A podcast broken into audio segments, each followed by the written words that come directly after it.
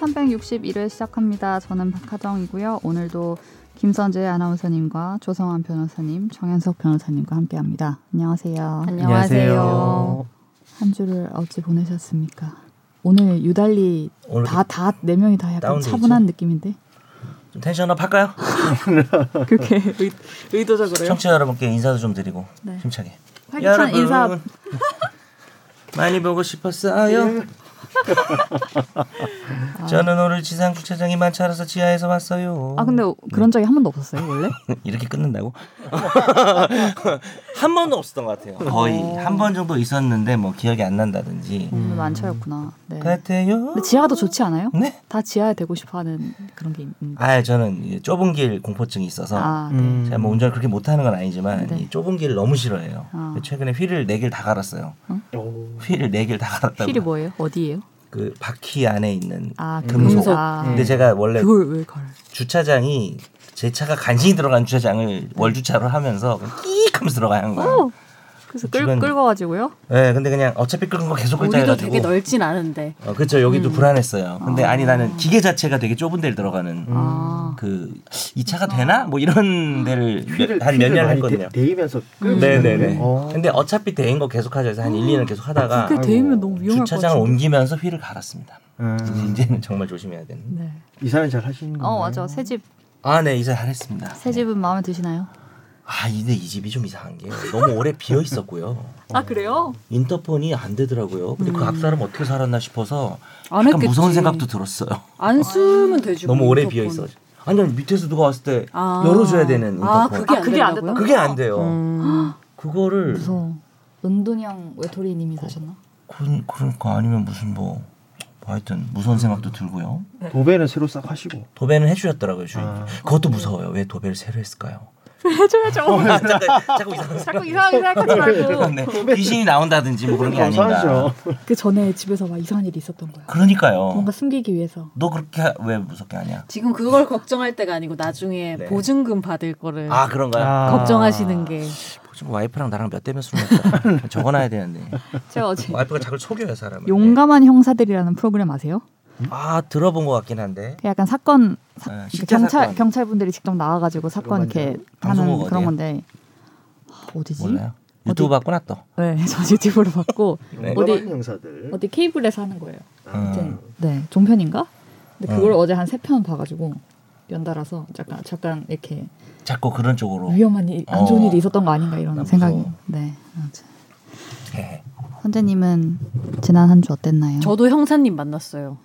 왜? 아, 책하고 놀자 프로그램에 형사님이 형사님이 나왔어? 출연했어요. 박미옥 형사님이라고 오. 약간 우리나라 여성 형사계 신 같은 분. 제가 우리나라도 여청 종이 많이 하셨나요? 강력 강력 많이 했어요. 강력. 응. 음. 제가 수습 때였나? 그 수습 완전 끝나고 최초 했나? 타이틀 엄청 많으신. 강남서 강력 계장이셨던 어, 다 분입니다. 아시는 분이네. 제주도 가 박미옥. 계세요 지금. 네, 박미옥. 박씨의 박. 네, 박씨. 음. 제주도 가 계세요. 음. 엄청 무서운 분이셨어요. 무서운 은퇴하시고 분이에요? 지금 제주도 가 계신데. 범인들이 벌벌 떠는 그런. 음. 아 스타일. 무서운 일이 기자- 진짜 많더라고. 기자들한테도 음. 무서웠어. 아. 책을 잘못한 거 보니까- 아니에요? 본인이? 아니 책을 보니까 죄를 그 지어서. 의심이 생길만해. 진짜 세상에는 희한한 일이 너무 많다라는 생각이 들었어요. 아니 그 음. 그 최근에 정유정 사건 있잖아요. 음. 그거부터 보면서 너무 무서운. 자세히 좀. 그한 줄 요약이 어떻게 돼요? 저 잘 안 봐가지고. 그 정유정이 앱 과외 살인이 어플에서 과외 어플에서, 과외 어플에서 학생인 척하면서 학부모 학부모인데 처음엔 학부모인 척하면서 그럼 대학생을 이렇게 해서 아마 그런 것 자기가 같아요. 학생 역할을 했어요. 그러니까 과외 과외 교사를 구한다. 20대인데 근데 과외 쌤이 어, 거리가 너무 멀어서 안 할래요. 그러니까 굳이 우리 아이를 보낼 테니까 시범 과외라도 한번 해주라. 그래서 만나서 해가지고 본인이 교복 사 입고 가서 그 집에 아, 그게 가서 교복 보내는 그런 거예요. 얘기였구나. 음. 네, 전 그거밖에 못 봤어요. 그 짤인데 사람 죽이고 이렇게 가는데 막 경쾌한 발걸음으로 아, 가방 그 들고 캐리어 가는 거. 들고 가는 거 음. 정말 어, 용감한 형, 형사들 프로의 그 찾아봤어? 세모녀 전세 사기 사건도 나왔네요. 어 뭐 거의 한 한 주에 두 개를 하나? 하여튼 음. 뭐 저 집탐 찾으려고 네. 보는 거 아니에요? 아니 아니 근데 다 찾고 지친 마음과 거의 모든 게 지친 몸과 살인 마음을 사건. 안고 갔어요. 아, 네? 뭐, 뭐. 거의 모든 게 살인 사건, 살인 사건. 거의 강력 사건 음. 많이에요. 네. 와. 그래서 그걸 보고 있으면 와, 이거 이렇게 많나? 갑자기다 근데 매주 살인 사건을 저 어, 이거 네? 너무 저만큼 많다. 살인이 많다 소리. 아. 그러니까 저걸 보면서 이게, 그 아, 세상이 이렇게 흉흉한가 생각 절반 아, 그리고 저, 저 사건의 피해자분들이 저걸 보면 어떤 생각이 들까 그죠. 생각 절반 부산 가야동 고부 살인 사건, 포천 고무통 살인 사건. 내가 봐도 약간 어, 심신이 네이밍하는 피폐해진 것도 참. 느낌인데 나 그 음. 박미호 형사님이 얘기해 준 사례 중에서 음. 물론 옛날 사례긴 하지만 음. 성범죄였는데 네. 집에 뭐 버스 버스 정류장에서 성폭행을 당한 거예요 이 여자가 네. 아. 근데 이 여자분이 그 순간 이성을 이렇게 찾은 아, 거예요 그래서 네. 입에 정액을 물고 음. 한 시간인가 두 시간을 걸어가지고 경찰서에 가서 말을 못 하잖아요. 물고 아. 어. 있으니까. 그래 이게 증거잖아요. 어. 그죠, 얘를 그죠. 잡아야 되잖아요. 그래서 그걸 물고 갔는데 말을 못 하니까 이 형사님이 왜 말을 못 하시냐 아. 했는데 뭔가 이렇게 해서 그걸 받았는데 그게 정액이었고 그래서 결국엔 그 사람 잡은 DNA 거. 검사. 어. 아, 어. 그런 대단하시다. 케이스도 있네요. 근데 그 사람이 다른 범죄도 저질렀던 사람인 거. 성범죄를. 네. 와. 대단하신 분이 흉흉한 그런 세상 피해자분이. 네.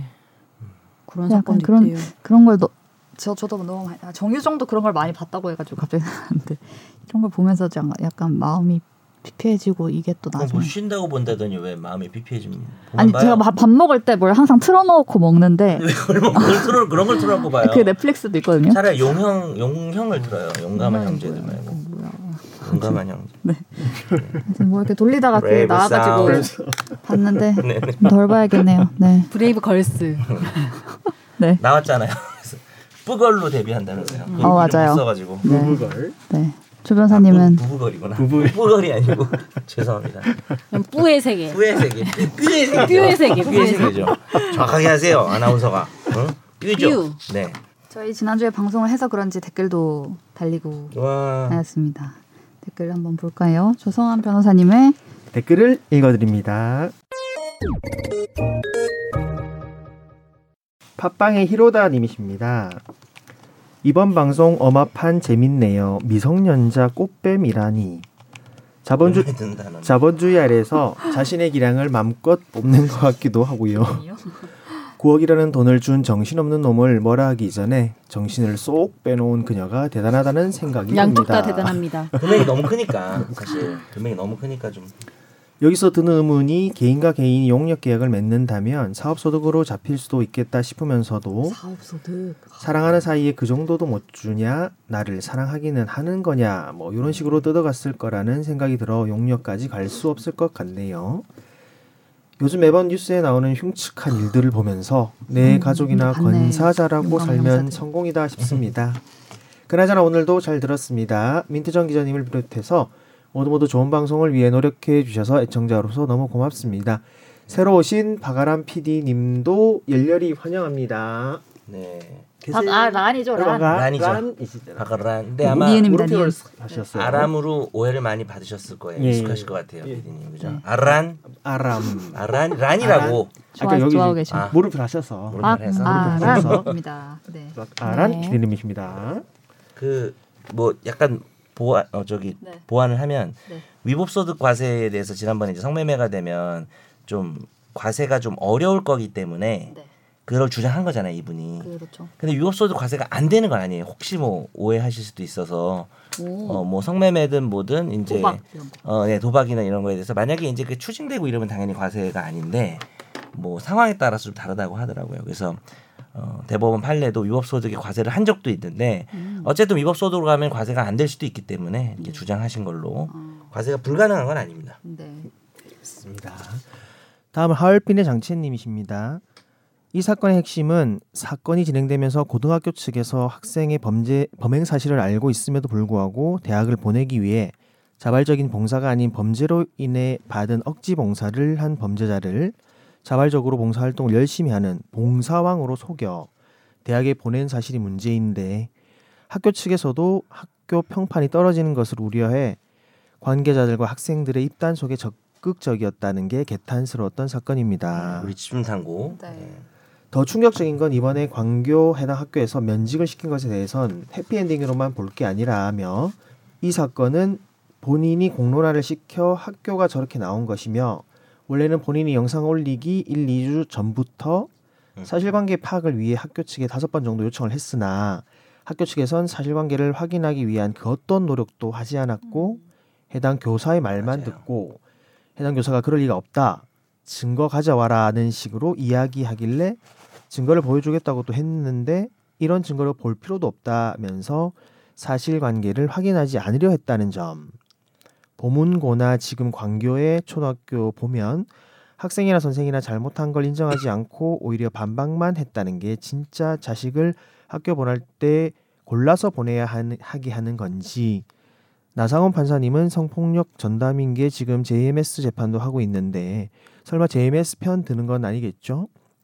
10, 10여 년 전 판결의 여파가 10여 년이 지나서 교사, 검사들, 소방직 공무원 그들이 나라와 국민들을 위해 반성이라도 했다면 점점점 이렇게 길게 네. 좀 적어주셨습니다. 처음에 이게 본인이 공론화를 시켜서 학교에 해명을 요구했고 학교가 이렇게 대응했다는 건 제가 몰랐는데 참 이게 쉽지 않네요. 이렇게 보호 처분이라는 게 사실 우리가 결국 그때도 얘기를 한참 하다가 처음 논의에 처음으로 돌아간 게 그럼 보호 처분은 보호 처분인데 약간 이런 얘기를 계속 했었던 것 네. 같아요. 네. 다른 한 분도 그 부분을 얘기해 주신 것 같아요 댓글에서. 김짜장 그만짜장님이십니다. 진짜 마지막이실 수민 PD님 고생 많으셨습니다. 최종 의견 잊지 말아주세요. 새로 오신 아, 아란 PD님 반갑습니다. 아람이라고. 네. 이번 방송의 핵심 부분은 45분 8초 구간인 것 같습니다. 보호처분 기록 플러스 대학 입시 경우면 서류 심사에서도 걸렸어야 했을 것 같은데 지금 구조로는 걸을 수 없으니 어중간한 상황의 문제점. 50분 49초 부분에 성범죄자 취업 제한 제도 적용 안 되는 퀴즈가 정말 어렵네요. 그래도 반전은 판정 못 받으면 취업은 할 것이고 주변에 성범죄자는 많다는 사실. 음. 만약에 학교 대학에서 이제 입학 전형 할 때 뭐 각종 자료를 내라고 하잖아요. 뭐 네. 그럴 때 보호 처분 받았는지도 내라라고 하면 네. 약간 법적인 문제가 생길까요? 뭐 왜 그걸 어, 이걸로 뭔가 판별을 하겠다는 거냐? 그건 보호 처분이 아닌 거죠. 기록이 남아 있는 거니까. 음. 그러기도 하고 저는 네. 뭐 대입 계속 지난번 학부도 아, 그쵸. 얘기했지만 네. 대입에서 뭐 그렇게 보호 처분 음, 음. 자- 뭐 전과 기록 내라고 하는 것도 그렇- 뭐 전과 하여튼 네. 대입에서 뭐 굳이 그렇게 전과 안 내요? 안 내지 않을까? 전과를 내지 않을 것 같은데요. 조회가 네, 네. 너무 애들이 어려서 네. 그런 생각 안 할 것 같은데 네, 대입에서 안 당연히 내는 것 같아요. 취업할 때나 뭐 필요한 직장에서 하겠죠. 네, 네, 네. 전과 기록도 무조건 내라고 하는 것도 아니죠. 무슨 그거를 내라고 할 근거가 있는 특정 증거? 회사들만 네, 하는 그런 것 거죠, 같아요. 아마. 음. 제가 그렇죠. 취직할 음. 때도 그런 거 성범죄 경력조에 범죄 경력조에 떼우라고 했던 건 없는 것 예, 같아요. 그러니까 원래 음. 그러니까 우리가 성범죄를 생각해서 그렇지 전과로 사람 차별하면 안 되는 거기 때문에 음. 또 그런 관점도 있어요. 그래서 뭐 공직이나 뭐 진짜 취업 제한이 정- 그쵸, 정해져 그쵸. 있는 네. 취업 규칙이 정해져 있는 그런 곳 아니고서야 음, 뭐 무조건 내라고 하진 않으니까 어렵습니다. 결국 노래 코드가 문제죠. 보호 처분은 이제 기록이 안 남는 거고 음. 본질이 그런데 보호 처분을 네. 없앨 수는 없으니까 네. 뭐, 그게- 보호처분이란 것도 필요성이 있는 건데, 그중에 네, 그죠? 극악하거나 네. 흉악범죄나 성범죄에 대해서는 좀 음. 그중에 좀 정도가 심한 거에 대해서는 이제 보호 처분을 좀 안 네. 하는 방향으로 형사 처벌을 해야 되지 된다. 않을까. 그때 선재님도 얘기했던 왜 애초에 그게 그렇게 됐냐. 네, 더군다나 뭐 모르겠어요. 초중학생이 그래도 문제긴 한데 뭐 예를 들어서 연령도 좀 생각을 해서 고등학생이고 성범죄고 하면 그런 건 좀 보호 처분 안 해야 되지 않나. 음, 네, 뭐 중학생도 마찬가지인가 모르겠네요. 다 잘. 컸는데 뭐 이런 관점. 네. 저는 그 변호사님께서 노 레코드 아까 말씀하실 때 네. 잘못 듣고 노 레코드로 들어가지고 저도 그렇게 들었어요. 어 뭔가 이제 드림이 나올 수- 준비 들어야 되겠다 싶었는데 아, 네. 내 발음이 이렇게- 내 발음이 이렇게 그지 같아? 아니요. 어, 예. record인가요? record인가요? 명사는 노 record record. 끊는 아닌가요? 끊는 걸 제가 잘못 네. 들어서 명사랑 동사가 다르지 않나요? 노래가 나올 줄 악센트가? 알았습니다. 아 그래요? 네. 아니 몰라 몰랐어. 정말 이거는 사, 30 40 30 몇 년 전 기억이라서 맞아요. 아는 맞을 없어요? 것 같은데? 어. 명사는 레코드고 음. 동사는 record 아닌가요? 아 맞아요. 맞아요. 이게 아. 명사랑 동사 액센트 다른 단어 아니에요? 다르죠, 난 다르죠. 이걸 기억을 한다고? 악어한 파천 나오겠네 이러다가 신미양요랑 다 나오겠네. 아, 오랜만입니다. 네. 네, 알겠습니다. 댓글 달아주셔서 감사드리고요. 어, 사연은 이번 주도 오지 않았습니다. 진짜요? 네. 제가 그 메일에 들어가서 보니까 뽀얀 거탑 사연은 많이 오던데. 음. 이렇게 아이가 아프면 어떻게 해야죠? 뭐 이런 이런 사연. 뽀얀 것도 또 어. 좀 다 읽어보시고 네. 법적인 문제 좀이라도 있으면 가져오세요. 표현 같은 걸. 근데 저는 그 안 네. 읽은 거는 안 읽은 아, 채로 맞네. 놔두고 싶은 약간 그런 게 있어. 요 그리고 제가 딱 들어갔는데 누가 읽었으면 아, 뭐야 약간 이런. 그 바꿔놓을 수 최종 될 있잖아요. 건데. 네. 안 읽음으로 바꿀 수 있잖아요. 아 다시. 그래요? 그래요? 이메일을 있어요. 음. 어. 읽어놓고 안 읽은 읽었다가 안 것처럼 읽으면 바꿀 수 있는 범죄 아니에요? 지메일에서 그럼 안 되는 거 아니에요? 지메일은 모르겠다. 보통 되는데. 그래요. 그래요? 그러면 네, 네이버 메일은 너 되던데. 그렇게 매일 읽고 맨날 안 읽으면 바꿔놓는구나. 아니 그럴 필요도 없지만 이런 경우에 안 읽음으로 되는데 아 진짜. 어떻게 그렇게 될 수 바꿀 있지? 수 그렇게 있는데 하면 안 될 것 같은데. 체크해서 그러면 안 읽음으로 네? 시스템이? 바꾸는 그 시스템이 불법 있어요. 아 아니야, 진짜요? 네. 어. 그러면 만약에 사람들이 편법 정도 아닐까? 사람들이 이제 음. 메일을 저한테 보냈잖아요. 그지. 근데 제가 이걸 내용은 너무 궁금한데 이 사람한테 수신 확인을 안 하고 싶어. 음. 그런 것도 돼요 그러면? 되는 거죠. 그럼 이 수신 확인이 존재 가치가 뭐야? 그런 건 있더라. 수신 확인을 안 했는데 아, 네. 연- 연락 연락해 보니까 이미 읽었어요. 이런 경우는 음. 있더라고요. 그게 그런 건가? 미리 보기. 제가 보여드릴게요. 보세요. 네. 이거를 읽자 읽잖아요. 음. 그럼 읽었잖아요. 50% 할인이네요. 네. 어쨌든 그다음 이거를 안 읽음 누르면 돼요. 그거 안 읽음으로 다시 표시가 돼요. 간단한데. 음, 그냥 내 메일 창에서나 이런 거. 너무 아니에요? 간단한데. 이거는 해방이 볼 이거는 때- N 메일이네요. 아 하- 상대방이 볼 때 모르겠다. 근데 내 메일창에서 되면 상대방 수신 확인은 또 다른 문제. 그럴 수도 있겠네. 음. 우리 그럼 방송하는 동안 제가 네. 순자한테 메일 하나 보내서 네, 네, 네. 실험해 볼게요. 네, 한번 테스트 해 어, 주세요. 네. N 메일이죠. 안 네. 읽음이라는 네. 자체를 저도 아, 처음 한 봤어요. 번- 어, 예. 안일 근데 안 읽은 자체를 기능이 몰랐네. 있다는 건 음. 굳이 만들었다는 거 수신 확인 안 되게 하는 게 아닐까요? 그러니까 그런 그랬을 것 같아. 그렇겠네. 그랬을 것 같아. 어, 나중에 제 굉장히 대단하다. 제 메일 기능 두 개로 해봐서 기능이 시험해봐요. 아주 다양하네요. 좋은 정보 감사합니다. 음. 일단 마름 이런 기능 없나요? 여기까지만 읽고 네, 그러니까 그냥 삭제하세요. 네, 네, 네. 읽지 말고. 일단 뒤로 가기 합니다. 네. 지난주에 많이 거론되었던 판결을 소개해드리는 시간입니다. 어쩌다 마주친 판결.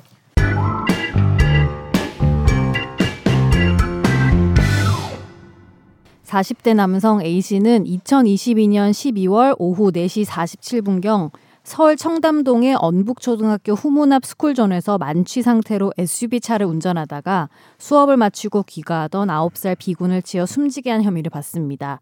당시 A씨의 혈중 알코올 농도는 면허 취소 수준이었는데요. 최근 1심은 특정 범죄 가중 처벌 등에 관한 법률상 도주치사, 어린이 보호구역 치사, 위험운전 치사, 도로교통법상 음주운전 등의 혐의로 재판에 넘겨진 A 씨에게 징역 7년을 선고했습니다. 형량이 너무 낮다는 생각이 들죠, 사실. 음. 제일 큰 게 도주 도주 치사가 안 됐기 때문인가요? 그렇습니다. 음주 운전인데다가 아이가 사망을 했고 네. 정말 아무 어, 무고하게 사망을 했고 그 다음에 또 실제로 도망간 것 같은 정황이 있었죠. 음. 근처에 자기 집에 이렇게 차를 대는. 다만 이제 사실관계에서 좀 이 기사에 나와 있지 않은 걸 좀 알려드리면 네. SBS 뉴스에 사실관계 잘 나와 있더라고요. 그 45초 뒤에 돌아왔어요. 차를 대고. 네. 예, 그리고 주변 사람한테 자기가 이 사건의 가해자라는 걸 뭐 전혀 숨기지 않고 어. 어, 그렇게 해- 한 부분 때문에 어, 사실은 이제 기수 미수라는 문제가 있어서 진짜로 얘가 지- 도망갈 의사로 도망을 갔다가 몇 분 안에 돌아와도 사실은 도주가 될 수가 있거든요 충분히 근데 이 사람이 사고 상황에서 너무 당황하고 자기 앞에 집이 몇 미터였지 20m. 20m니까 어, 가까우니까 거기 대고 이제 어 이제 이, 이 결과의 결과의 중대함 떠나서 일단 범죄가 성립한지 따져보면 돌아왔고 뭐 조치를 하려고 했던 것 때문에 근데 이제 검찰 입장에서는 아니 이게 아무리 가까워도 현장을 떠난 건 맞지 않냐 그렇죠. 그리고 차를 대놓고 왔다면서요. 그리고. 그렇죠. 그래서 네. 20년을 구형하면서 이 도주, 그러니까 소위 말하는 뺑소니죄죠, 그죠? 음. 뺑소니가 유죄가 되야 된다고 주장을 했는데 아, 이렇게 결론이 나온 거죠. 이 사람이 블랙박스 녹음도 있더라고요. 그래서 막 아 그래요. 악 하면서 사고 인식한 건 100%예요. 그러니까 이 대법 아. 법원에도 얘기했지만 사고를 인식했다. 아 뭐야 말도 안 돼 이런 얘기가 있더라고요. 녹 녹취. 처음엔 배수로를 넘은 걸로 알았대요. 그 본인의 말이. 애 아이를 친 줄 그건 불안 몰랐다는. 거짓말이죠. 그러니까 그- 그 충격한 걸 이렇게 자체를 이제 아, 네. 그 사람이 아니라 네. 그런 약간 장애물 뭐 네. 그런 배수를 쳤다는 느낌으로 주장을 인식했다. 해- 주장을 했는데 네. 아 말도 안 돼 이렇게 사고 났을 때 네, 그래. 그래 배수로 치면서 누가 그래? 그러니까 배수로 치고 그러잖아요. 말도 안 되라고 말해 어, 말했나? 그렇죠. 음. 그래서 이제 뭐 그거는 사고 인식은 인정된 거예요. 근데 도주 고의가 없다고 한 거죠. 왜냐하면 음. 아. 가깝고 45초 만에 돌아왔고 네.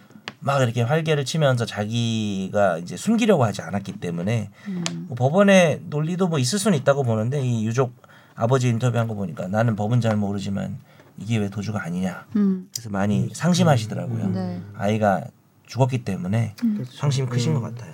예전에 그 정혜수 변호사님께서 이제 음주운전에 대해서 그 원자 행위 설명해 주시면서 말씀하셨잖아요. 원인에서 자유로운 행위 네. 아. 술 취하기 전에 어, 어떤 뭐 고의나 뭐 과시 과실 그런 습벽이 있는 이런 사람이 술 먹고 운전하면 그건 과실이니까 이 네. 사고 자체는 뭐 인정을 하는데 그죠. 도주는 이제 인식을 하고 과실로 인한 도주가 없으니까 그렇죠. 예, 그건 어. 증거 부분이랑 입증이 좀 더 있어야 된다. 진짜 마음 먹고 도주하는 거가 입증돼야 되는 거네요. 그렇죠. 예. 근데 그것도 노주로 조금- 꼭 아니어도 여기 막 엄청 많이 걸었잖아요 지금. 그죠, 그죠. 그걸로도 형량을 높일 순 없어요. 그걸 네 지금 네 개 중에 세 개 유죄거든요. 음. 하나만 빼고 세 개 다 유죄인데 그게 아니어야도 제가 뭐 계산은 안 했습니다만 그거를 넣어서 형량은 오히려 그 세 개 가지고는 나름 성향을 올린 게 아닌가 하는 음. 추측을 하고 있어요. 그냥 그게 하나 무죄가 음. 돼가지고 좀 그런 것 같은데 음. 그러니까 도주가 중요한 것 같아요. 그거는 뭐 음. 도주 사망 사건 같은 경우에는 무기징역도 있죠. 예, 예, 무죄 있죠. 예. 아 뺑소니 하고 일반 일반 갔는데 그 운전이나 이런 돌아가시면 등등은 교통법 교통사고 특례법 쪽으로만 가는데 네. 일단 도주가 들어가면 이제 특가법에서 아. 도주 차량 운전자 가중 처벌이 있기 때문에 무기징역까지 네. 일단 있어요. 예, 이거 됐으면 아마 이 사람 글쎄요 뭐 그래도 돌아온 정황 이런 건 또 고려를 했을 거예요. 음. 그래서 그래도 무기까지는 어쨌든 뭐 아니더라도 무기나 십몇 이제- 년까지 네. 예, 15년 정도 나올 수 있지 그렇죠. 않았나. 빙고 그- 그런 게 있네요. 사고를 인식한 뒤 당황한 나머지 이동했다는 점을 배제할 수 없고 도주의 의사가 합리적 의심을 배제할 정도로 증명됐다고 보기 음. 어렵다. 음. 이, 사, 이 사건에서 그렇게 판단했는데 이 문장을 또 네. 잘못 이해하시면 네. 다른 분들이 그죠? 이 사람은 지금 집이 20m밖에 안 됐고 음. 어, 네. 대고 돌아온 거거든요. 그렇죠. 그러니까 이제 돌아올 의사가 있었던 걸로 보이거나 음. 확실히 도망가려고 했던 의사가 입증이 안 된 거다 보니까 음. 네, 네. 하여튼 현장을 떠- 뜨면 군대에 무조건 네, 뜹니다. 도주예요. 예.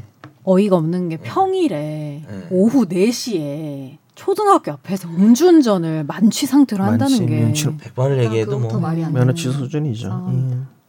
그 어이가 제가 여기 없네요. 갔었는데 학교 앞에 진짜 학교 문 딱 나가자마자 횡단보도예요. 어, 여길 갔었어요? 저희 여기 취재요? 강남구 네.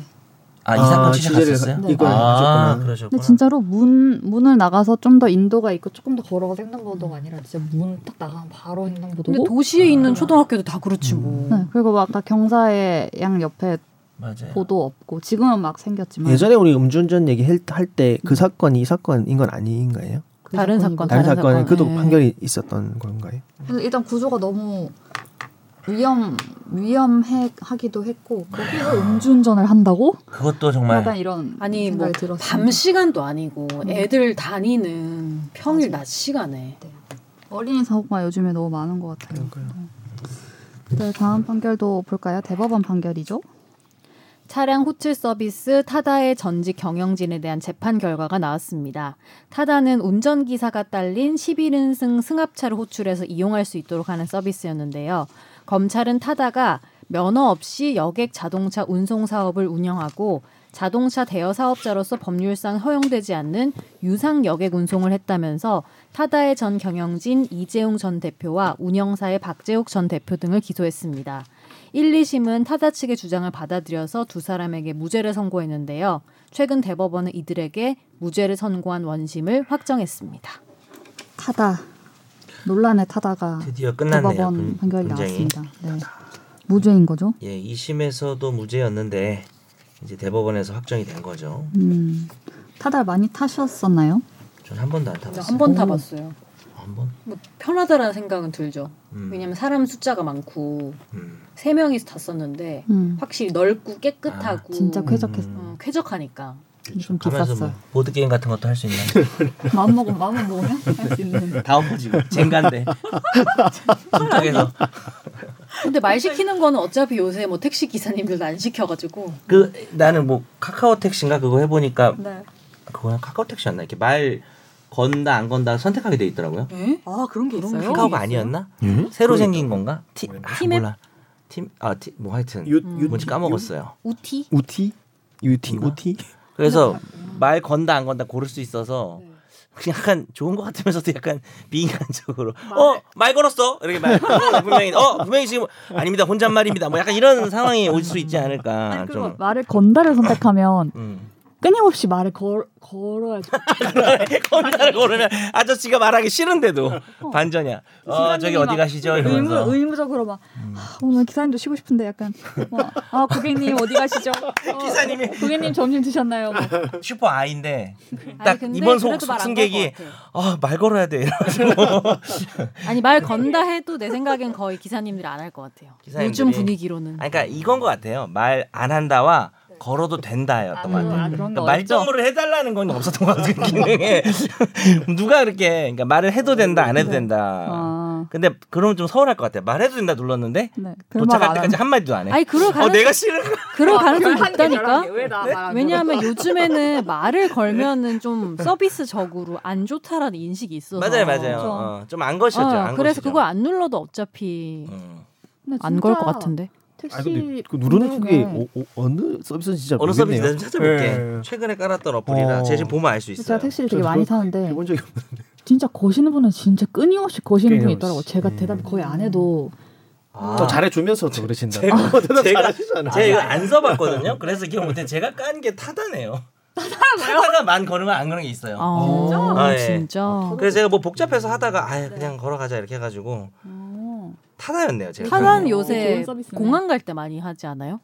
이게 공항 갈 이게 때. 나오겠지만 이 타다 금지법이 생기고 어떤 어떤 장소에만 할 수 있다라고 이걸 음. 확 줄였어요. 그래서 일반적으로 타는 타다는 다 못 하게 됐고 음. 음. 거의 공항 갈 대여와 때. 반납 장소가 공항이나 항구일 때만 할 수 음, 있어요. 음. 그- 추슈 타다가 왔을 네. 때 큰 차들 위주로 승합차 맞아요. 위주로 했었는데 네네. 승용차 타다까지 나오면서 네. 보편적으로 가려고 하다가 이 법 때문에 막힌 거죠. 거의 뭐 네. 사라지는 상황에서 그러니까 이 카카오 법 택시가 이제 카카오가 다 유명해지- 먹었죠 다 사실. 음. 먹었죠. 예.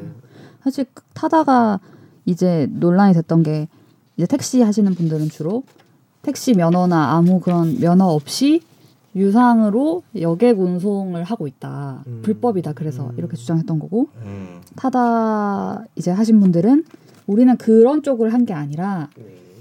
자동 렌터카 서비스를 할 수 있는데 렌터카 사업자처럼 거기에 기사를 같이 이제 알선해 주는 음, 업을 한 거다. 운전자 음, 알선 포함 자동차 대여. 네, 그래서 그 여객 운송 사업법, 여객 자동차 운송 사업법에 위반돼서 하는 게 아니다라고 이제 주장을 했는데 음.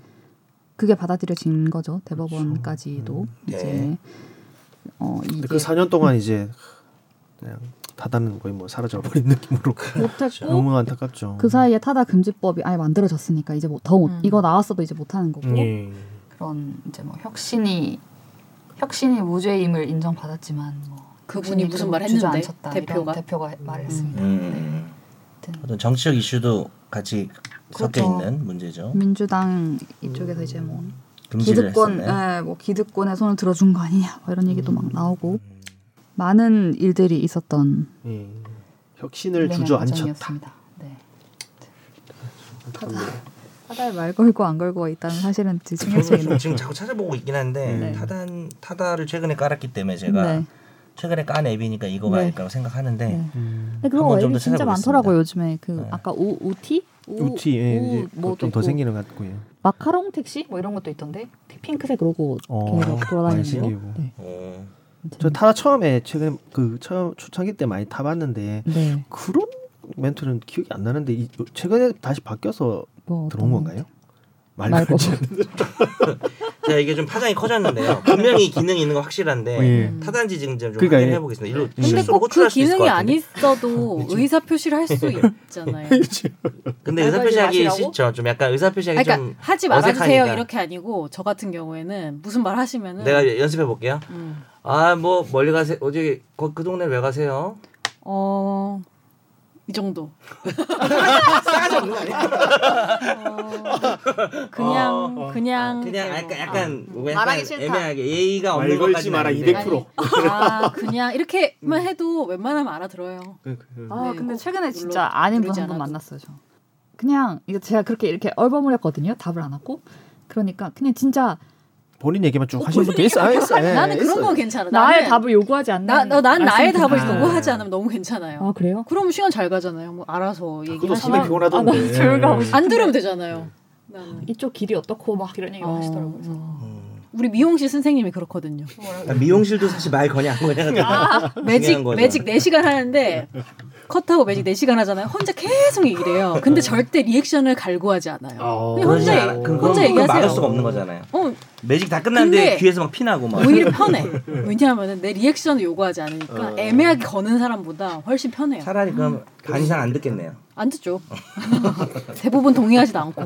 네. 근데 편해요. 시간 빨리 가고. 네, 난 가만히 있으면 되니까. 캐릭터가 네. 있으셔. 타다 얘기 별로 안 하고 말 그 타다 얘기를 해야 걸기 안 되는데. 걸기만. 전 타다 얘기 한 마디도 안 했어요 지금. 아니 빨리 이 판결. 아까 잘 얘기하더만요.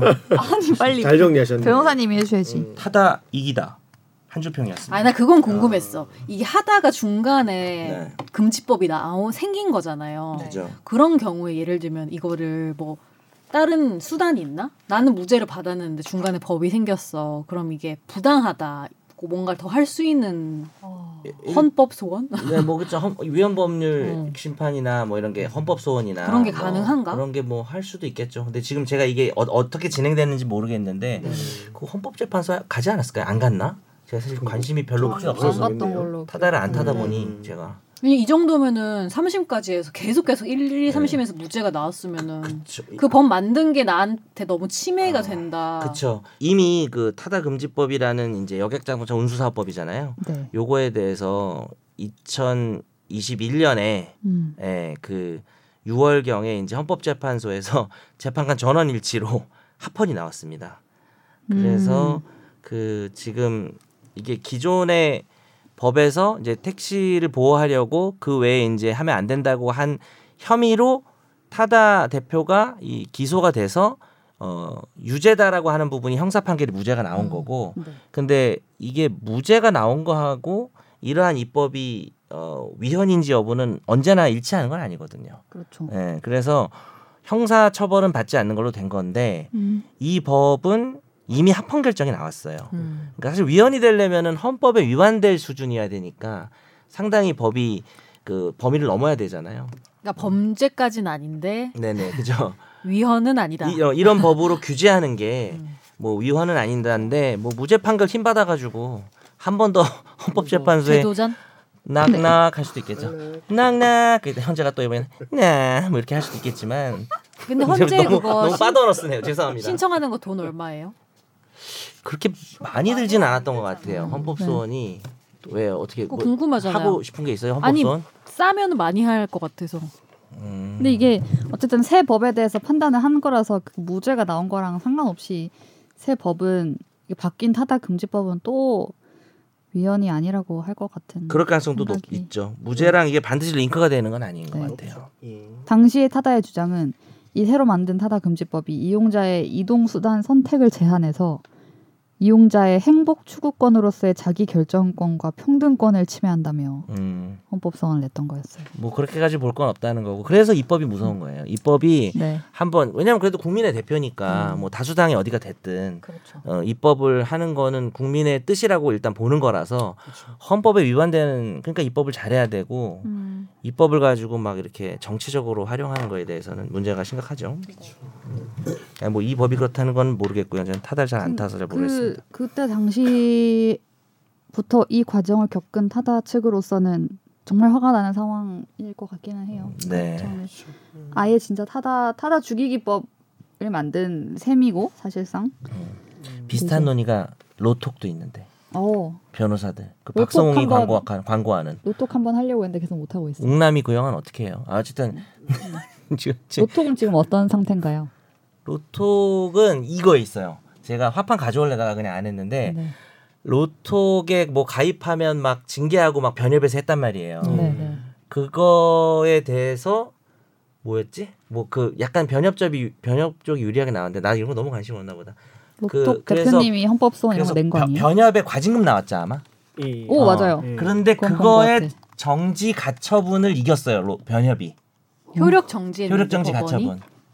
그러면 그러니까 약간 변협 쪽 손을 들어준 거죠. 그럼 그러니까 본안 소송을 하고 있어요? 음. 본안은 하고 있는 거죠. 본안은 지금 아직 결론이 안 난 건데 네. 그 10억을 부과했네. 예, 10억을 부과한 거에 대해서 그때 이제 로톡 쪽에서 거 봐라. 그러니까 약간 로톡이랑 타, 타다랑 동일선상에서 네, 비교할 수 네. 있는지 모르겠지만 음. 그거는 이제 논외로 하고 혁신을 이렇게 캐캐 묵은 변협에서 네. 우리를 제재했다. 그리고 사실 로또 가입한 변호사들 입장에서도 불만이 많겠죠. 음. 뭐, 뭐 이렇게 징계 내리고 이러니까. 그래서 잘못됐다고 해서 공정이죠. 네네. 네. 공정위에서 과징금이 10억 원이 나왔는데 그거 일단 부과하지 마라고 지금 근데 최근에 음, 그래봤자 가처분이 나왔어요. 30일에 인용했는데 지난달 5월 30일에 예, 뭘 인용했어요? 어, 오, 아, 네. 어. 가처분을 근데 30일이 되는 날까지 효력을 정지하니까 한 달 안에 뭐가 다 네, 해결될 그런가 해결될 게 있는 30일이 되는 날까지 변호사- 효력을 변호사는 너무 정지한다. 관심 해결이 없다. 되나요? 저도 어, 조변님도 잘 모르나요? 저 전혀 모르겠어요. 로또 가입 안 했나요? 예, 저- 안 했나요? 예. 카톡 가입했죠? 근데 한 달 지나면은 아, 벌써 지금 무슨 소리야. 6월인데 벌써 6월 5일인데 근데 30일까지 사실상- 뭐가 해결될까? 그러 그러니 어느 그러게요. 쪽이든 뭐가 본안이 진행 중인지 제가 전혀 몰라가지고 음. 가끔 페이스북에 이제 막 변협 쪽 사람하고 로또 쪽 사람하고 글 올린 거 제가 가끔 읽어는 보는데 네. 읽다가 더보기 누르면 너무 길게 나오더라고요. 그래가지고 말았어요. 더보기로 되게 시- 개인적으로 싫어하시네요. 예, 그래서 쿠팡도 안 가시고. 네. 댓글 좀 봤습니다. 댓글 서로 막 그것도 개싸움 한번 났던데 해보고 싶은 음. 주제긴 합니다. 중요한 문제긴 한데 네. 그 조변도 별로 관심이 없네. 예, 관심 나는 또 강의를 하니까 관심 없었는데 네. 하려면 누구 모셔야 돼요. 그냥 한쪽만 모시면 또 안 되잖아. 변협에서 한 명, 로톡에서 한 명. 음. 박성홍 씨 모십시다. 그 로톡 하기 딱 좋은 날씨네 이런 멘트 하고 죄송합니다. 로톡도 그래서 거의 지금 사실상 운영 안 되는 거 아니에요? 하는 사람은 하는 분들은 하고 죄송합니다. 계세요? 너무 몰라. 그래서 너 모르냐? 로톡 사실상 운영되고 있나요 지금? 그것도 저 어, 모르겠습니다. 활성화 됐나요? 아니 변호사님들을 모셨는데 네. 로톡 몰라. 쓰고 있었네. 쓰는 것 같아요 댓글 보니까. 아 그래요? 로톡 많이 쓰지 않나? 거기다 물어보기 편하잖아요. 어플로 일반 사람들은 아니에요? 그런 게 있죠. 그러지 그럴 것 같은데 저 같은 그리고 그럴 막 것 같은데. 바로 찾아가기가 약간 애매하고 네, 뭔가 그냥 함부로 함부로 있어요? 사무실에 가면 안 될 것 같은 느낌 부담스럽잖아요. 있죠. 변호사 사무실. 아, 아, 바로 찾아 무슨 기능인 줄 알았어. 그러니까 아니 아니. 바로 사무실에 가는 거. 예를 들면은 뭐 소개 받을 때도 아름아름 받아야 되잖아요. 그쵸, 그쵸. 뭔가 아는 사람한테 네. 괜찮은 변호사 소개 받고 맞아 맞아. 찾아가고 이런 부담스러울 수 있죠. 이제 아무래도 사기 당할 수도 있을 것 같고 비싸다고 할- 뭐 덮, 눈탱이 맞을 수도 있고. 네. 어떤 분이 잘 해주실까 될 거예요. 아름아름. 음. 네. 알겠습니다. 자 그러면 이제 집탐 드디어. 집탐으로 넘어가 보도록 오. 할게요. 집중 탐구.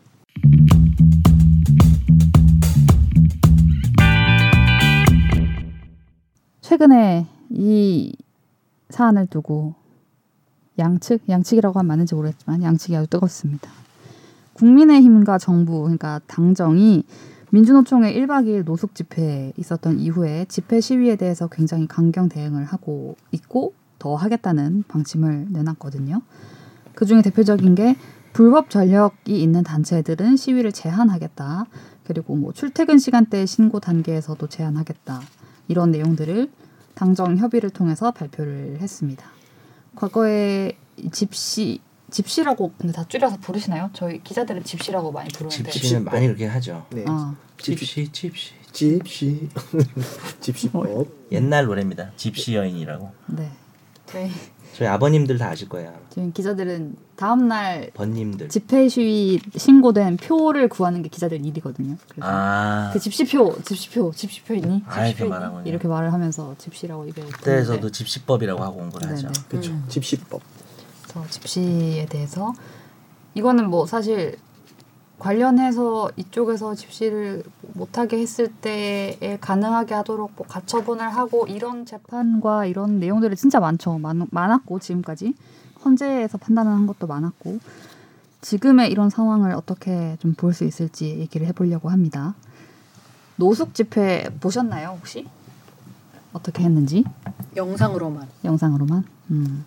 이게 5월 17일, 18일에 민주노총 건설노조에서 총파업 결의대회를 한 이후에 직원이나 경찰 저지에도 이 노조분들이 서울광장에 진입을 했고 그 일대에 이제 뭐 서울광장, 뭐 청계광장, 청계천 이런 데에 일부 조합원들이 뭐 매트 같은 걸 깔고 그 밤을 밤을 났습니다. 그래서 네. 뭐 사진이나 이런 거 보면은 뭐 그 다음날 출근길 이렇게 막 가는데 이 도로 양쪽으로 막 누워 있고 막 이런 네. 부분들이 있었고요. 그래서 그 다음 날에 이제 경찰청장이 입장을 발표했는데요. 그 중에 이제 처음 나왔던 얘기들이에요. 이게 뭐 단호하게 수사하겠다 앞으로 뭐 이런 것도 있었고 불법 집회 전력이 있는 단체의 유사 집회에 대해서는 금지 또는 제한하겠다. 음. 그리고 뭐 야간 문화제라는 걸 빙자한 불법 집회 현장에서 해산 조치를 적극적으로 하겠다 이런 내용들을 발표했고요. 이후에 이제 여당에서 이걸 좀 받은 건데 음. 뭐 5월 24일에 제 여당 원내대표가 브리핑을 했는데요. 음. 불법 전력이 있는 단체가 타인의 법익이나 공공의 안녕 질서에 직접적 위협을 끼칠 것이 명백한 집회 시위는 제한할 수 있도록 검토하겠다라고 얘기를 했고요. 아까 말씀드린 것처럼 뭐 야간 문화제를 빙자한 편법 집회 음.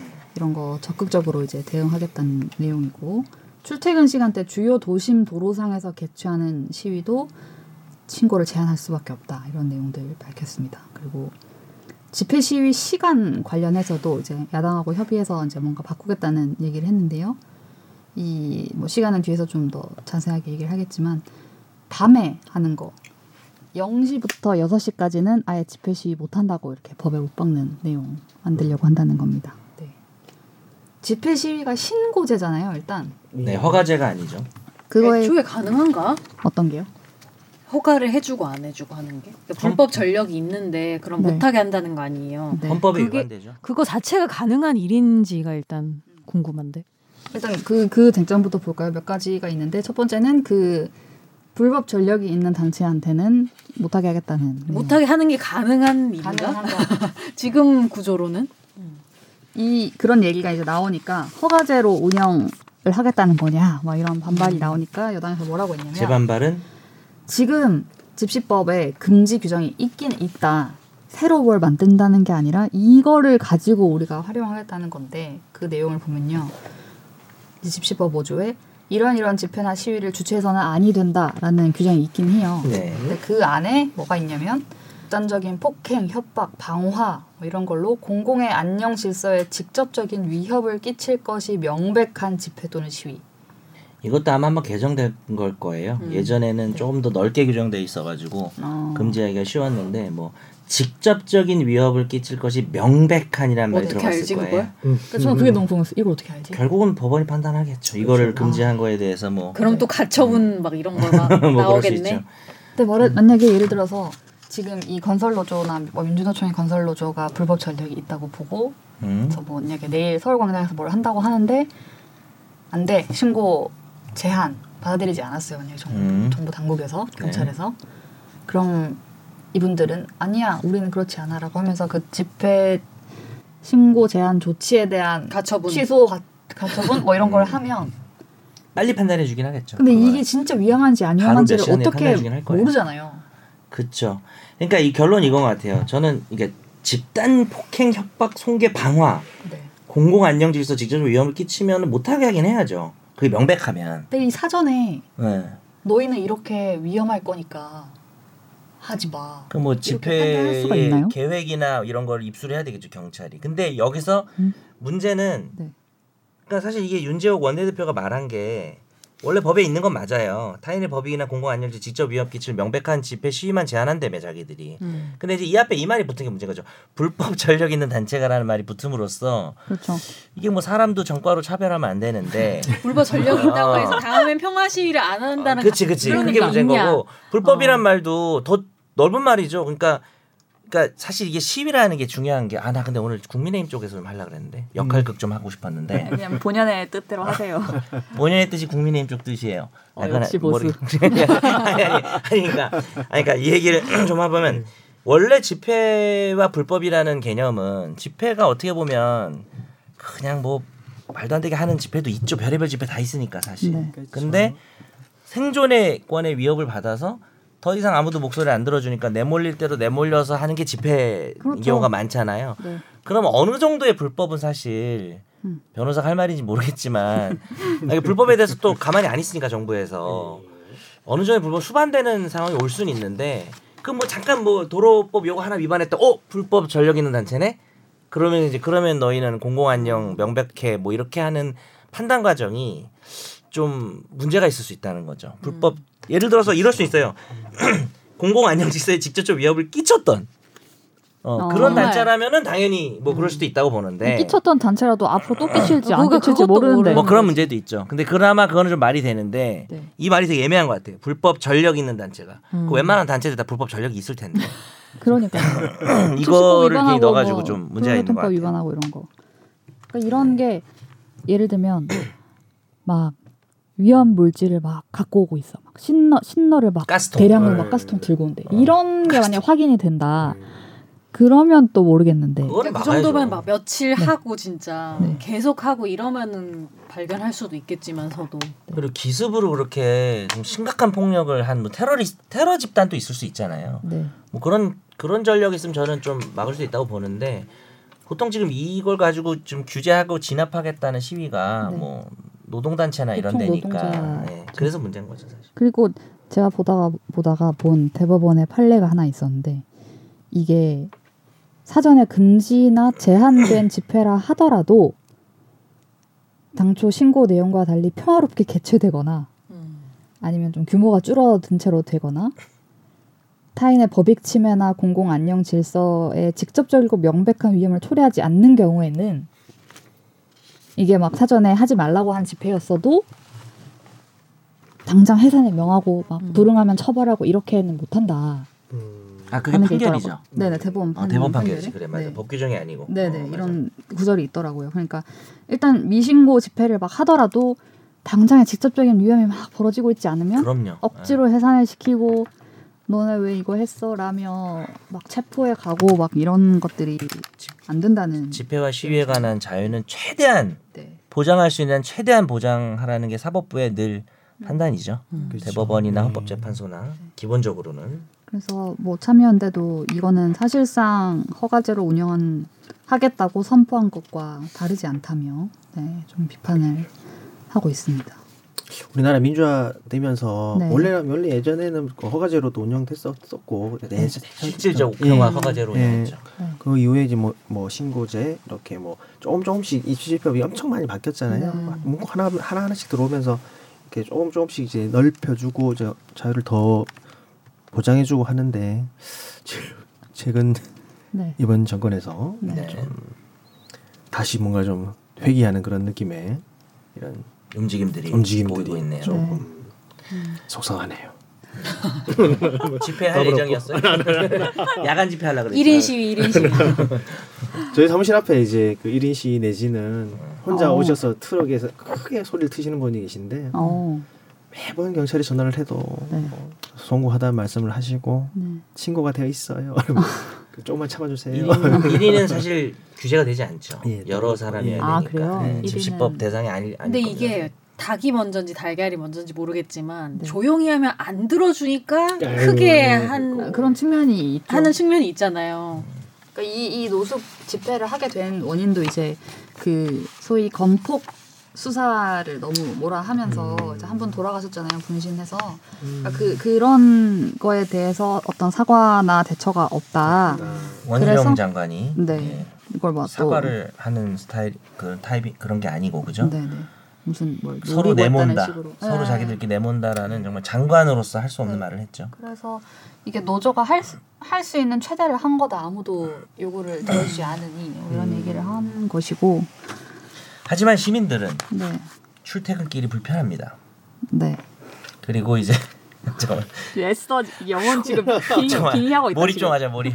그리고 네. 어, 주변 상인들도 먹고 살기 힘든데 어, 노조만 먹고 살기 힘드냐. 음. 네. 음. 우리도 먹고 살기 힘든데 집회하고 난리치고 깽판 치면 장사도 안 되고 다 망하는 거 아니에요. 니들만 먹고 살기 네. 힘드냐. 영세 상인들도 서민인데 네. 왜 다 나 째려봐. 단체로 어떡할까요? 네? 어떡할까요? 그 집회 하지 말라고 할까요? 여기서? 입술 바들바들 떠시는데요. 저요? 이거는 판사의 빙이에요. 판사의 판사의 빙의? 어, 판사의 빙. 판사의 판사에 빙. 빙의해 주세요. 판빙빙? 어. 무슨 소리야 이게? 죄송합니다. 아, 되게 잘, 보다. 나 되게 잘. 어, 딴데 네. 보지 대통령에게 마. 빙의해 주세요. 그러면 내빙. 네. 윤성 열빙 열빙어. 아, 죄송합니다. 말이 안 나오네. 뭐가. 네. 아무튼 어, 제가 어렵긴 책임질 하죠. 테니까 집회는 네. 진압하고 문제가 생기면 제가 다 책임지겠습니다. 부- 그런 말 하지 않았어요? 자기가 책임진다고? 경찰청장이 그랬던 것 같은데. 음. 아 면책하다고. 말도 안 틀은 윤석열 그분이야. 대통령님 죄송합니다. 어, 말투 아, 그분이신데. 대통령이 책임지는 건 아니구나. 그 책임진다고 하는 게 네, 되게 무서운 말 아닐까요? 어떻게 진압하든 네. 내가 책임지겠다. 아니 일어나는 일에 대해서 무서운 말이죠. 그게 엄청난 폭력을 허용하는 그런 말이 되지 않을까 하는 생각이 드네요. 아까 내가 왜 한 말은 빙이 뭐냐. 실패했어요? 그게 아 잠깐만 잠깐만 내가 지금 갈피를 못 잡겠어요. 네. 그 이후에 뭐 그런 얘기들이 있었죠. 뭐 적극적 법 집행으로 문제 발생 시 적극 행정 면책 심사위를 개최하겠다. 아 그게 경찰청장이 네, 한 말이야. 경찰청장이 각 경비대에 보낸 거고요. 아, 면제부를 주는 거네요 미리. 네. 네. 적극 행정으로 결정되면 즉시 면책. 아나 또 빙의할 거야. 경찰도 많이 다칩니다. 네. 그리고 최근 시위가 너무 폭력적으로 변하고 있어서 네. 우리의 청년들도 네. 나갔다가 많이 다쳐요. 그렇 그런 부분이 이- 있는데 그런 그런 폭력 예를 들어서 막 음. 쇠파이프를 막 휘둘러서 네. 경찰 이 맞아가지고 막 맞아서 머리 막. 깨졌어 막. 그럼 진압 진압 해산 네. 이런 조치는 해, 해야 된다고 저는 생각은 하는데 네. 음. 그런 폭력 행위 막 예를 들면 뭐 아까 음. 뭐 방화 막 이런 게 아니고 네. 점거 문화재. 교통 뭐라고요? 교통 불편 네. 이런 건요 아 그런 건 이제 약간 논외로 하고. 약간 불편. 약간 또 결이 다르잖아요 아, 교통 불편 짜증 나죠 사실. 길 막히고 하면. 그리고 맨날 하는 동네에서 하기 때문에 또 사실은 네, 뭐 아니면 출퇴근 영향 받는 동네들이 있죠. 출퇴근 늦 오히려 좋아할 수도 있어요. 출근길 늦을 때 핑계가 될 수 있죠. 아, 저 부장님 제가 오늘 집회 때문에 아시죠? 이렇게 해가지고 어차피 똑같아 늦게 나왔는데 일찍 나온 김 대리랑 만났어. 네. 길이 막혀가지고 좋을 수도 있네요. 근데 이제 그거보다는 이제 생업에 이제 종사하는 아, 분들이 그죠. 네. 생업에 지장을 받으니까 이 망할 집회 이렇게 하시는 얘기하시는 분들도 많이 계시더라고요. 장사를 못 한다고. 근데 저는 전략적으로 네. 이렇게 강하게 나가면 상대도 보통 강하게 나오잖아요. 네. 흥분을 하게 되잖아요, 네네네. 사람이. 그러니까 이게 꼭 이 노조와 뭐 정부의 갈등이 뿐만이 아니고 네. 근데 여튼간에 좀 뭔가 강경 대응이라는 게 전 전략적으로도 더 뭔가 이렇게 폭발할 수 있는 음. 더 위험하고 안 좋은 방법이다. 부분이 있지 음. 않나 이런 생각도 들긴 들던데. 요즘 아까 제가 말한 네, 것도 말씀하세요. 그랬는데 쇠파이프를 휘두른다. 음, 근데 아무것도 안 했는데 갑자기 쇠파이프를 그분이 막 휘두른다? 음. 아, 그럴 그럴까? 그러진 않을 거다. 원인 아, 그런 생각도 들고 아니, 저는 그것보다도 그럴 수도 있지만 그거는 네. 예를 들면 그 상황에서 그럼 이쪽에서 더 강하게 진압해. 그러면은 진압을 당하는 게 아니고 더 흥분을 한다는 거죠. 뭔가 전략적으로. 그러면은 음, 우리 시위 모습 자체가 폭력적으로 시민들이 폭력적으로 봤을 때 더 된다. 오히려 어, 그럴 수 있으니까. 다 같이 폭력적으로 되는 그게 네. 뭔가 전략 법적으로는 모르겠고 전략적으로 또 실패다 이렇게 하면 또 뭔가 그러니까 결국에 목표는 평화롭게 음, 시위를 하는 게 네, 목표잖아요 네. 지금 그쵸. 큰 목표는 시민들에게 불편을 초래하지 않고 윤석열 정부의 목표는 그게 아닌 것 같아요. 뭐, 뭔가요 빙의해 주세요 아 빙의가 아니고 이건 반대쪽 어, 빙인데 어. 이렇게 하는 이유는 하나밖에 없지 않을까요?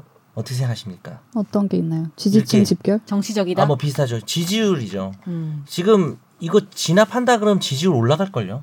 음. 근데 그러니까 그 지지층 집결도 있는데 음. 아 겹, 결집 음. 보수층 네. 아니어도 음. 노조를 때린다 보수층 아니죠. 왜냐면 사람들이 요즘 노조가 별로 이렇게 그러니까 제가 노조가 문제가 있다는 게 아니라 그 공감을 못 사고 있고 음, 아까 네. 말한 그런 심리들이 많은 것 같아요. 서민들도 아니 다 같이 먹고 살기 힘든데 쟤들은 왜 저렇게 음. 파이프 들고 난리야 이런 게 있는데 음. 네. 진압을 하고 막 이렇게 하니까 일단 정권이 바뀌니까 뭐가 달라진 게 있다라는 음. 만족감도 보수층이 주는 것 같고 음.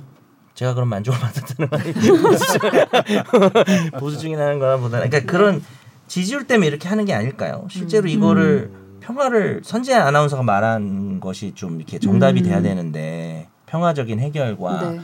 그러니까 노동 문제에 관한 뭐를 말이 안 떠오르네 노동 문제 해결 뭐 노동 개혁 음. 뭐 그런 쪽의 목표를 잡는 게 아니라 뭔가 시원하다 막 이렇게 하는 사람들이 많은 것 같아요. 근데 그게 요즘 웃긴 게 약간 보충만 그런 것 같지 않고 왜냐하면 아까 그런 극한 상황까지 내몰린 상황에는 별로 사람들이 관심이 없고 음. 드러나는 게 이제 그 얼마 전에 한국노총도 이렇게 음. 그 올라가가지고 무슨 어, 재판부니까 네네. 뭐 양쪽에서 뭐 진입하는 거 보면은 뭐 커뮤니티마다 좀 다르긴 한데 네. 뉴스 댓글 같은 거 보면은 음. 예를 들어서 JTBC 같은 데 댓글은 조금 그래도 진보 성향이 많잖아요. 음. 그렇잖아요. 뭐 MBC 뭐 조금씩 네. 다 다르잖아요. 뭐 에- 채널 A. 근데 제가 일부러 한번 제가 궁금해서 다른 기사를 잘 안 봤는데 네. 댓글 추천수랑 이런 거를 언론사별로 들어가 봤는데 그 올라가서 왜 저러냐. 더 세게 진압해야 된다. 경찰이 저렇게까지 하는 사람한테 친절하게 진압한 거 아니라는 댓글이 되게 많아요. 음.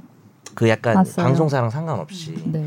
그게 좀 뭐 국내 여론이 언제나 오는 건 당연히 아니지만 그런 식으로 형성돼 있기 때문에 이 상황에서 때려주면 그 지지율이 올라가기 때문에 그런 게 아닐까라고 생각합니다. 하지만 이것은 우리 사회에는 뭐 해악적인 어떤 방향이 그렇죠. 그러니까 저는 아닌가. 친절하게 해줘야 돼서 친절하게 해주고 약한 모습을 보이고 이런 차원이 아니고 네. 전략적으로도 전략적으로도 좋진 그게- 않은데 서로에게 양쪽 편에게 근데 지지율 전략에 있어서는 유리한 강경 음. 강 방법을 택한 네. 거 아니에요? 강한 충돌이 오히려 그런 거 노리는 게 아니고 어, 오히려 뭐아 예, 윤석열 바뀌더니 이제 아유 저 집회 정말 시끄럽고 짜증 났었는데 잘하네 다 때려잡아라 뭐 약간 빨갱이들 이거 빨갱이는 요즘 얘기 안 하나 어쨌든 너무 때려잡은 비했나 때려잡은 문제가 해결이 되면은 뭐 그래도 그렇지 그게 여지가 핵심이지 있는데 해결이 안 문제 되지 해결이 안 된다는 전혀 안 게 되는 방식이지 핵심이 네. 아닌가라는 생각이 들긴 들더라고요. 근데 그렇다고 해서 그러면 음. 어떻게 해야 되지? 하면은 또 문제를 파악하고 대화를 네. 해야죠 사실 이거를 대화를 안 해주니까 저러는 거 아니에요 음, 음. 그래서 그 얘기가 나온 게 아까 그 불법 전력 있는 그 부분도 있었고 캡사이신도 이제 다시 나왔습니다. 네, 이제 살수 뭐 신길 짬뽕도 아니고 말이야 캡사이신으로 네, 그 살수차는 지금 이제 백남기 농민한테 이후의 상황 이후에 다 없애서 살수차는 없대요 지금. 네, 음. 그러니까 현실적으로 법에는 있는데 네. 현실적으로 안 하는 거 다 없애버렸죠 네. 음. 그래서 지금 이번 집회 때 보면은 그 등에 등에 메고 무슨 농약 뿌리듯이 진짜? 어, 캡사이신 가방 같은 거 메고 이렇게 사람이 뿌리는 거를 를 하고 밭에다가 뭐 나왔더라고요. 네, 뿌리는 거예요? 근데 최루탄이라고 부르지 않는 건 이름을 완화시킨 거야 아니면 옛날 최루탄하고 다른 건가? 네. 저 내가 최루- 검색해 볼게요. 저 옛날 사람이라 저 최루탄 많이 맞아봤습니다. 아. 어때요? 네. 맞으면? 저는 죽을 것 같아요. 그러니까 더 못, 항마력이 훨씬 약한가 봐. 죽을 뻔했어요 저는. 어, 그래서 형이 담 아, 아, 선배 형이 막 담배를 계속 나한테 뿌려주고 담배 연기 맡으면 중화가 되거든요 실제로. 그래서 제가 저도 그때 막 담배 피고 막 이랬어요. 너무 힘들어가지고 얼굴이 썩는 것 같아요. 근데 저는 피부과 가서 레이저 할 때도 너무 아팠거든요. 그래서 아마 그게 피부가 약한 걸로 약한 거. 결론이 난 것 같습니다. 아까 그 말씀하신 거는 뭐 분사하는 것처럼 하면 네, 네. 이건 약간 액체 개념인가요? 네. 캐로탄은 어차피 그 체류탄은 가스, 가스니까 기체죠 기체. 아, 그 액체니까 차이구나. 그 차이 네, 있을 네, 거예요. 네. 체류탄이 실제 뭐 군대에서 하는 그 세스탄 그거하고 어. 예, 예. 같은 거라고 하는 그쵸. 어, 거 같더라고요. 화재방 훈련할 때. 그럼 액체면 이게 좀 더 완화가 되긴 되는 건가? 옛날만큼? 요즘 체류탄 하진 않잖아요. 그 이제 액체를 분사를 하면 이제 일단은 그게 정확하게 맞아야지 뭐 그 효과가 있을 테고 가스는 그냥 쫙 퍼지니까 아 그러네. 음. 그러면은 캡사이신 할 때 우비 같은 거 있고 앞에 딱 막으면은 안 음, 괜찮을 수도 괜찮- 있겠네. 괜찮겠죠. 그리고 이걸 막 직사를 이렇게 막 물총으로 이렇게 막 얼굴에 쏘듯이 이렇게는 안 할 근데 거예요. 뭐 워터밤 주제가 이 자식들 이거 안 회로 되겠네. 액이 캡사이신이 주 성분이래요. 음. 그렇긴 하죠 또 음. 근데 아, 거의 회로 비슷한 액이 건가 뭐- 네. 보다. 예. 스코빌 지수를 좀 알아봐야겠네 일단 이건 그래도 분사기고 체로탄은 이제 가스로 네네, 그 그거 차이는 다르긴 큰- 하죠. 그, 그 네. 차이가 좀 중요할 것 같긴 해 예. 그러니까 물이냐 공기냐예요? 어, 그러니까 물은 좀 피할 수도 있고 음. 그리고 나중 근데 거의 똑같은 건가 본데? 어, 뭐 그- 성분은 성분 음, 자체는 성분은 그렇지. 네. 예. 그래서 지금 살수차는 안 되고 캡사이신은 쓰겠다고 이제 한 건데 상황에 따라서. 근데 이, 전에 며칠 전에 박대출 여당 정책위장이 이런 말도 했어요. 물대포 없애고 수수방관하는 대응으로는 난장 집회를 못 막는다. 뭐 이런 얘기를 해가지고 음, 또 물대포를 만들자는 얘기 그럼 하겠다는 거냐 또 막 이런 논란이 또 있었고요. 애매하게 말했네 네. 근데 지금 뭐 살수차 운영 기준이 또 이게 바뀌어가지고 아하. 불법 집회 시위 때에 쓰, 쓰도록 예전에는 해놨었어요. 그러니까 경찰 장비 사용 기준에 위해성 경찰 장비 사용 기준에 불법 집회 시위 또는 소요 사태로 인해서 발생할 수 있는 뭐 이런 상황에 뭐 가스차, 살수차를 사용할 수 있다 이렇게 있었는데 음. 지금은 그게 바뀌어서 소요 사태로 인해만 있어요. 그러니까 불법 집회 시위라는 말이 빠졌거든요. 그래서 이거를 쓸 수 있는 거냐 그러면 음. 뭐 이런 논란까지 미리 지금 나오고 있는 상황이고요. 아까 그 집회 시간 관련해서도 그러면은 밤에 0시부터 오전 6시까지는 집 집회 또는 시위를 하, 하여서는 아니 된다 이렇게 규정을 만들자는 게 지금 여당 얘기인데 아예 이렇게 다 막는 것에 대한 근거가 지금은 없으니 이렇게 하자는 얘기인데 예전에 특정 시간대 집회를 원칙적으로 금지한 이런 조항이 헌법재판소가 위헌이라고 선언한 바가 있다. 이게 참여연대 얘기거든요. 네. 그래서 아까 정 변호사님 말씀하신 것처럼 집회나 농성이 당연히 불편이 따르는 건데 이거 자체를 마치 뭐 불온한 것처럼 다 네. 차단 이렇게 하는 게 맞는지에 대한 얘기도 그렇죠. 있습니다. 먼저 말씀드리면 이제 밤이라는 거는 사람들이 숙면과 휴식이 필요한 시간이잖아요. 네. 그래서 그리고 참가자도 밤에는 좀 아무래도 네. 흥분하기도 쉽고 아, 일몰시네. 그래서 아마 어느 정도의 규제 가능성은 네. 있기는 한 건데 네. 말씀하신 것처럼 어, 시간을 딱 정해놓고 무조건적으로 금지하는 거는 헌법재판소에서 안 된다고 했죠. 음. 그래서 지금 뭐 총파업 결의 대회 이런 게 있어서 대응을 하고 있는데 이 기조가 언제까지 그러면은 이어질지 또 봐야 될 것이고 지금 이렇게 이렇게 당정 간에 협의를 하- 해서 이렇게 하겠다라고 한 것이 정말 입법화가 또 되면 또 이제 노동계에서 또 반발하겠죠 당연히 또 그게 충돌로 이어지진 않을지 이런 것들이 좀 그리고 저는 우려가 되고 있습니다. 통계적으로도 좀 궁금해요. 그러면 최근 몇 년 동안 얼만큼의 불법 폭력 시위가 있었는지 일단 조사를 음, 먼저 해야지 이게 설득력이 설, 일단 설득을 하려면 예를 들면 네. 이때까지 몇 번의 폭력 시위가 있었고 몇 음. 명의 경찰관이 음. 다쳤고 음, 뭐 어떤 피해가 있었고 음, 그러니까 이렇게 해야 됩니다. 근거가 좀 없다. 어떤 근거가 있는지 궁금하긴 해요. 그러니까 얼마나 폭력 불법 시위가 있었나. 네. 음, 프레임이죠. 뭐 사실 뭐 프레임이란 말 제가 별로 안 좋아하긴 하는데 음. 뭐 하여튼 막 이런 파이프 들고 이런 모습 보이면 폭력 이렇게 가지고 하는 거지 실제 근데 선전처럼 파이프를 든 거랑 실제로 때리는 건 전혀 다른 그럼요, 문제니까 그럼요, 사실은. 그죠, 그죠. 예. 뭐 진짜 국회에서 뭐 입법을 한다고 하면 그런 건 다 조사가 되지 않을까 싶은 생각이 드는데요. 음. 5월 20일, 25일 날 경찰청장이 뭐 경비대 서한문에 보냈다는 내용 중에서 참 네. 좀 문구가 이제 폭력 행사하지 않는다고 해서 불법이 없는 건 아니다. 뭐 아, 네. 그런 얘기가 소음과 있었죠. 네. 교통 체증은 경우에 따라서 더 큰 상처와 피해다. 네. 이게 너무 어처구니 없는 폭력행위 없이 그냥 네. 평화롭게 있어도 그냥 도- 도로, 도로만 점거하고 있으면 이렇게 불법이 불법이다. 되는 것인가? 음. 네. 명확성을 집과 주형 법정주의를 좋아하는 저로서는 조만간 집회 속- 계획이 있는 거 속상하네요. 아니에요? 예? 뭐 혹시 로톡 뭐 이거 집회 하려는 거 아니에요? 아니, 아니 저희 사무실 앞에서 집회로 많이 해서 불편해요. 면역이 돼 있습니다. 예. 힘드신 그 와중에도 어, 일하다 막 들썩들썩하고 막 소리 한 뭐, 뭘 몸이 들썩들썩해. 근데 가끔 아, 노래, 노래 음악. 꽝 저희 치고 회사 있으니까. 앞에서도 가끔 아. 할 때 있어요. 예. 음. 뭐니 뭐니 해도 서초동이 짱이죠. 짱이죠. 법원 앞에 가면은 정말 음. 자, 다양한 분들이 와서 거기는 이제 개인 억울함을- 시위가 많고 네. 음. 광화문 이쪽은 이제 단체 시위. 네. 단체가 그렇죠, 많은데. 요새는 또 광화문 말고 용산이 핫한 거 아니었어요? 아. 삼각지 용산이 용산이 삼각 지역이 거기가- 핫하던데. 윤석열 퇴진 집회 이런 거 하던데요. 저희 후배 한 명이 광화문 근처 살다가 너무 힘들어서 용산 삼각지로 이사 왔는데 또 따라왔어요. 따라왔어요. 아 너무 힘들어. 예, 아 진짜로? 주말에 진짜 못, 못 쉬겠다고 막 그러더라고요. 분한테 점 좀 봐야겠다.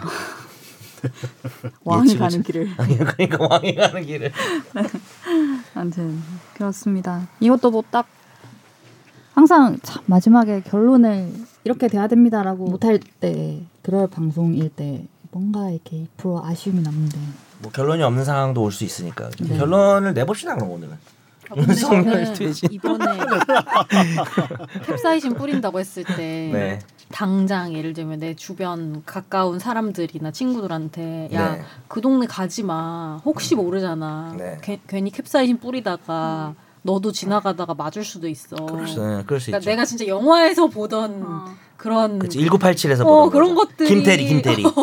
아니 왜냐하면 정말 내가 꼭 시, 그 시위 참가자가 아니어도 그런 게 생길 수 있는 거잖아요 예를 들면 맞고 나서 각성해서 참가해. 왜 그게- 물러가라! 이러면서. 액체고 공기고 이러면은 열받아서, 여튼 씨. 공중에 뿌려지는 건데 그쵸. 그래서 괜히 괜히 위험한 일이 생길 수도 네. 있으니까 웬만하면은 그치. 가지 마라 이런 말을 음. 하게 되더라고요. 음. 그렇죠, 그렇죠. 네. 음. 그래서 참 어떻게 되는 건가. 씁쓸하군요. 음.